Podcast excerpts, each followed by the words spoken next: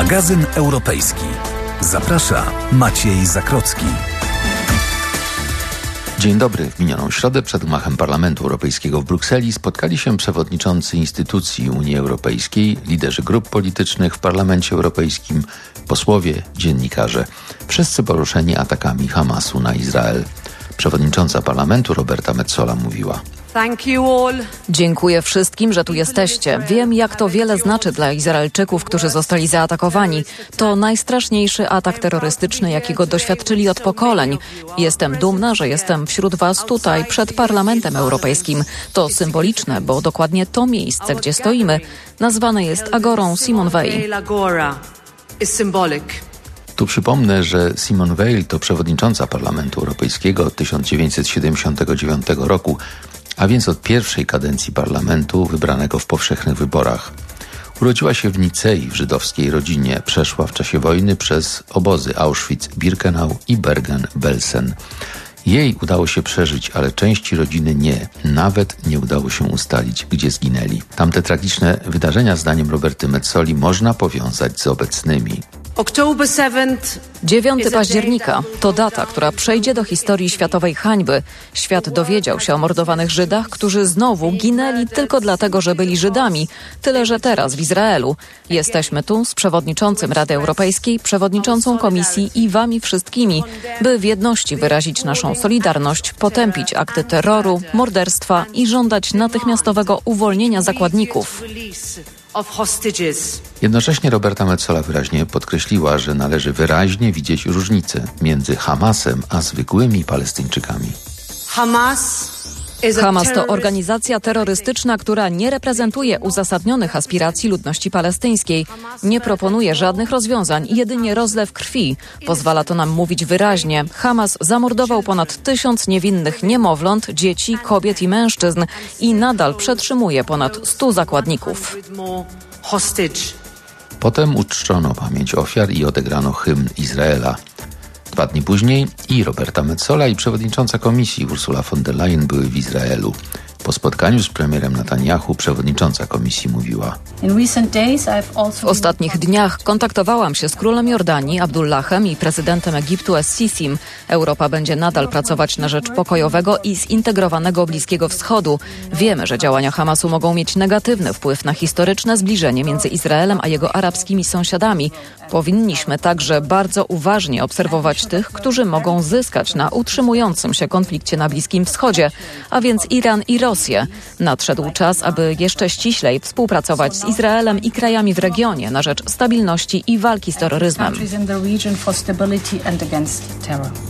Ale bez wątpienia czeka nas też wyzwanie w samej Unii już obserwujemy napięcia między ludnością muzułmańską a żydowską, na przykład we Francji. W kraju tym ogłoszono stan alarmowy najwyższego stopnia. Policja użyła gazu łzawiący i armatki wodne, by przerwać jedno z nielegalnych zgromadzeń. Odnosząc się do tej sytuacji, Ursula von der Leyen mówiła: Liczba incydentów antysemickich ponownie rośnie, a to jest niedopuszczalne. Jesteśmy głęboko zaniepokojeni rozprzestrzenianiem się mowy nienawiści i fałszywych wiadomości w internecie, które rozprzestrzeniają się z niepokojącą szybkością. Jesteśmy już w kontakcie z platformami mediów społecznościowych, aby przypomnieć im o ich obowiązkach. W Europie mamy zasadę zerowej tolerancji. Nie ma miejsca na nienawiść, zarówno w internecie, jak i poza nim, wobec kogokolwiek. No cóż, słowa są ważne, łatwo się je wypowiada, ale ta dramatyczna historia, obawiam się, tak łatwo się nie zakończy, niestety. Przy okazji tych dramatycznych wydarzeń pojawiła się też potrzeba zrewidowania polityki pomocy Unii Europejskiej dla Palestyny i samej strefy gazy. Nie można bowiem wykluczyć, że jakieś środki z Unii były przejmowane przez Hamas i mogły wesprzeć finansowo tę organizację. Zdaniem rzeczniczki Komisji Europejskiej Anny Pisonero to niemożliwe. Myślę, że to jasne, że Unia nie finansuje Hamasu ani działań żadnej organizacji terrorystycznej wprost lub nie wprost. Mamy ostre zasady sprawdzania beneficjentów funduszy unijnych, a wszyscy ich odbiorcy są zobowiązani wykazać, że te fundusze nie są dostępne wprost lub pośrednio dla podmiotów, osób indywidualnych lub grup, które nie spełniają owych restrykcyjnych zasad. Dla wszystkich jest jasne, że Hamas to organizacja terrorystyczna. A jednak, co warto zauważyć, zaraz zaraz po atakach komisarz do spraw polityki sąsiedztwa Oliver Warhej oznajmił w mediach społecznościowych, że wszystkie płatności na rzecz Palestyńczyków zostały natychmiast zawieszone i że wszystkie nowe propozycje budżetowe, w tym na rok 23, zostały odroczone do odwołania. Erik Mamer, rzecznik komisji, pytany o to, powiedział ciekawą rzecz. Komunikat, jaki przekazał komisarz Warhej, nie był poprzedzony konsultacjami z którymkolwiek komisarzem. Chciałbym, by to było jasne. Powiedziawszy to, chcę dodać, że sprawą zajęli się szefowie gabinetów, którzy spotykają się każdego tygodnia, by przygotować posiedzenie Komisji Europejskiej. Najczęściej te spotkania są w poniedziałek po południu i tym razem też tak było i sprawę wpisu komisarza wtedy omówiono. Jak sądzę, zapanował konsensus wśród uczestników spotkania, że sytuacja, w jakiej się znaleźliśmy, wymaga innego spojrzenia na pomoc udzielaną Palestynie. Nie zazdroszczę rzecznikom, którzy muszą się czasem wić i szukać właściwych sformułowań, by wytłumaczyć swojego szefa z powiedzenia czegoś nieprzemyślanego. W każdym razie sprawa pomocy, jaką Unia udziela Palestynie na wiele projektów, a pomoc humanitarna to coś, co Komisja wyraźnie rozdziela, gdyż takie są zresztą reguły budżetu Unii ale i to pokazuje, że czekają nas poważne rozmowy o unijnych pieniądzach dla Palestyny. A teraz w magazynie pora na powyborczy komentarz, ale oczywiście w kontekście przyszłości Polski w Unii Europejskiej. Gościem magazynu europejskiego jest pan Leszek Miller, były premier, obecnie poseł do Parlamentu Europejskiego. Dzień dobry. Dzień dobry panu, dzień dobry państwu. No oczywiście najpierw zapytam ogólnie o pana komentarz do, do tego wyniku wyborów. No, e, wybory e, praktycznie się jeszcze nie skończyły, bo nie mamy oficjalnych wyników Państwowej Komisji Wyborczej, więc opieramy się na spekulacjach, na cząstkowych badaniach opinii publicznej, ale wygląda na to, że wprawdzie Prawo i Sprawiedliwość wygrało wybory, to nie będzie zdolny e, do utworzenia większościowego, stabilnego rządu.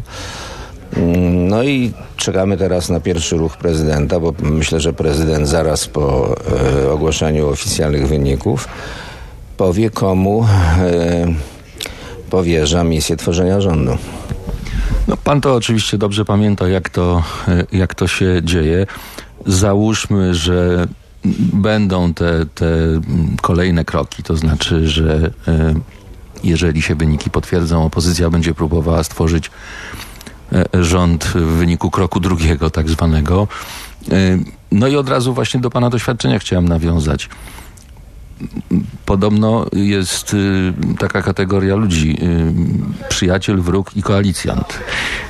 To będą łatwe rozmowy, biorąc pod uwagę, kto tworzy tę e, opozycję demokratyczną, jeszcze opozycję? Nie, to nie będą łatwe z dwóch co najmniej powodów. Po pierwsze, w koalicji są istotne, istotne różnice programowe, no bo jak popatrzymy na program e, Lewicy, i program e, PSL-u e, znaczącej przecież części trzeciej drogi no to widać te e, różnice. One się również odnoszą do problemów gospodarczych.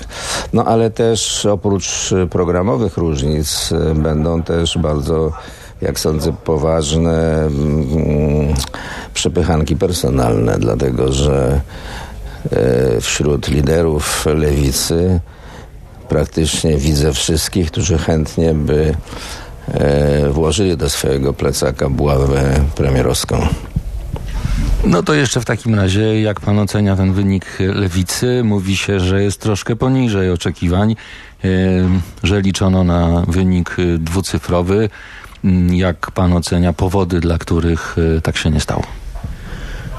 Aleksander Kwaśniewski powiedział e, rzecz e, dosyć e, jasną, mianowicie, że jeśli Lewica w tym roku będzie miała wynik gorszy niż 4 lata temu, no to będzie to dotkliwa porażka. No zanosi się właśnie na to, że będzie miała wynik gorszy. A dlaczego tak się stało? Co się stało?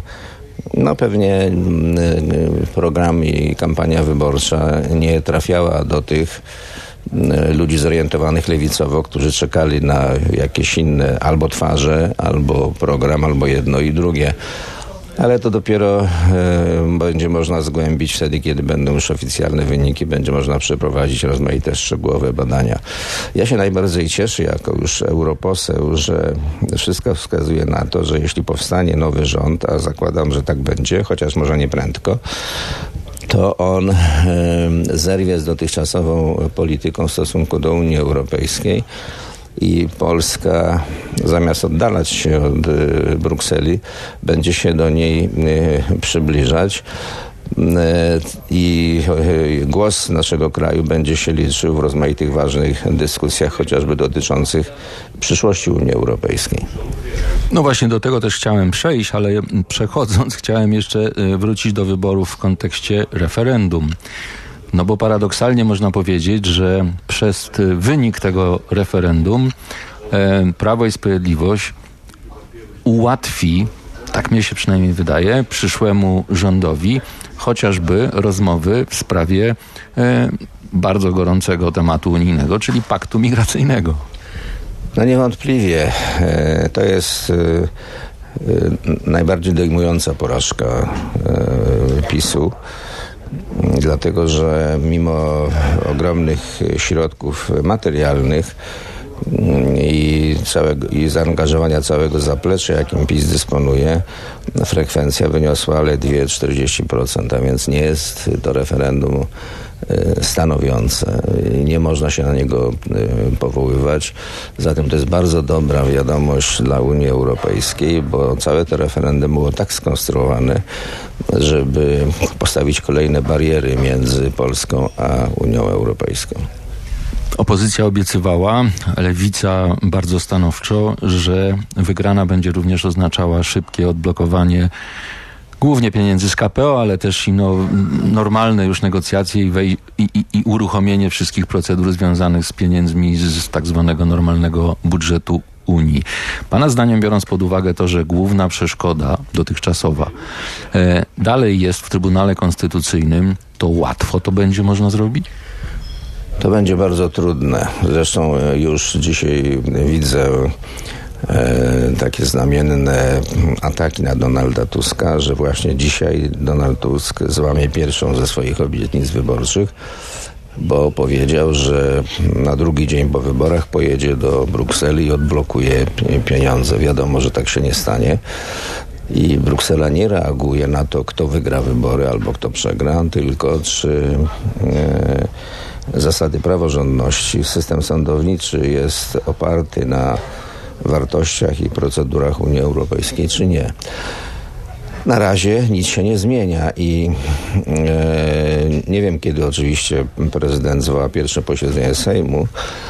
E, ma na to aż 30 dni, ale do czasu inauguracyjnego posiedzenia Sejmu wszystkie władze, wszystkie instytucje mm, działają jak gdyby nie było wyborów. Na przykład stary Sejm się może jeszcze zebrać i coś uchwalić, o czym nie mamy pojęcia. Więc y, należy się spodziewać, że Bruksela będzie weryfikowała swoje stanowisko wtedy, kiedy będzie ukonstytuowany nowy Sejm i nowy rząd. A kiedy, ta, kiedy to będzie, ja nie wiem. Myślę, że nikt dzisiaj nie wie. No ale to jeszcze w ostatnich dwóch minutach pomęczę pana o tą sprawę związaną z tak zwanym dużym kamieniem milowym, no bo jak wiemy KPO zostało zablokowane, ponieważ nie rozwiązano w Polsce zgodnie z unijnymi standardami systemu dyscyplinarnego dla sędziów. Ustawa e, zawetowana, właściwie przesłana przez pana prezydenta do Trybunału, tam leży, Trybunał nie może się zebrać. No więc jak będzie można e, załatwić ten kluczowy kamień milowy w tej konkretnej sytuacji? Rozumiem, że pan mnie pyta, jakie są możliwości zmiany e, w Trybunale Konstytucyjnym. Ja sobie to wyobrażam, że na przykład mm, wszyscy albo zasadnicza część sędziów Trybunału Konstytucyjnego, widząc nowy rozkład sił, poda się do dymisji i umożliwi w ten sposób wybór nowego Trybunału Konstytucyjnego. A czy wyobraża pan sobie sytuację, w której pan prezydent wycofuje tę ustawę z Trybunału? Oczywiście e, pan e, prezydent, gdyby chciał wsłuchać się w opinię obywateli, mm, to powinien od razu w pierwszym kroku nie przekazywać misji tworzenia rządu PiSowi, tylko poprosić y, liderów partii, którzy mogą tworzyć koalicję większościową i rozpocząć z nimi rozmowy i ustalić, kogo oni oczekują jako przyszłego premiera. To byłby bardzo znamienny, bardzo dobry i bardzo oczekiwany ruch, ale szczerze mówiąc wątpię, że tak będzie.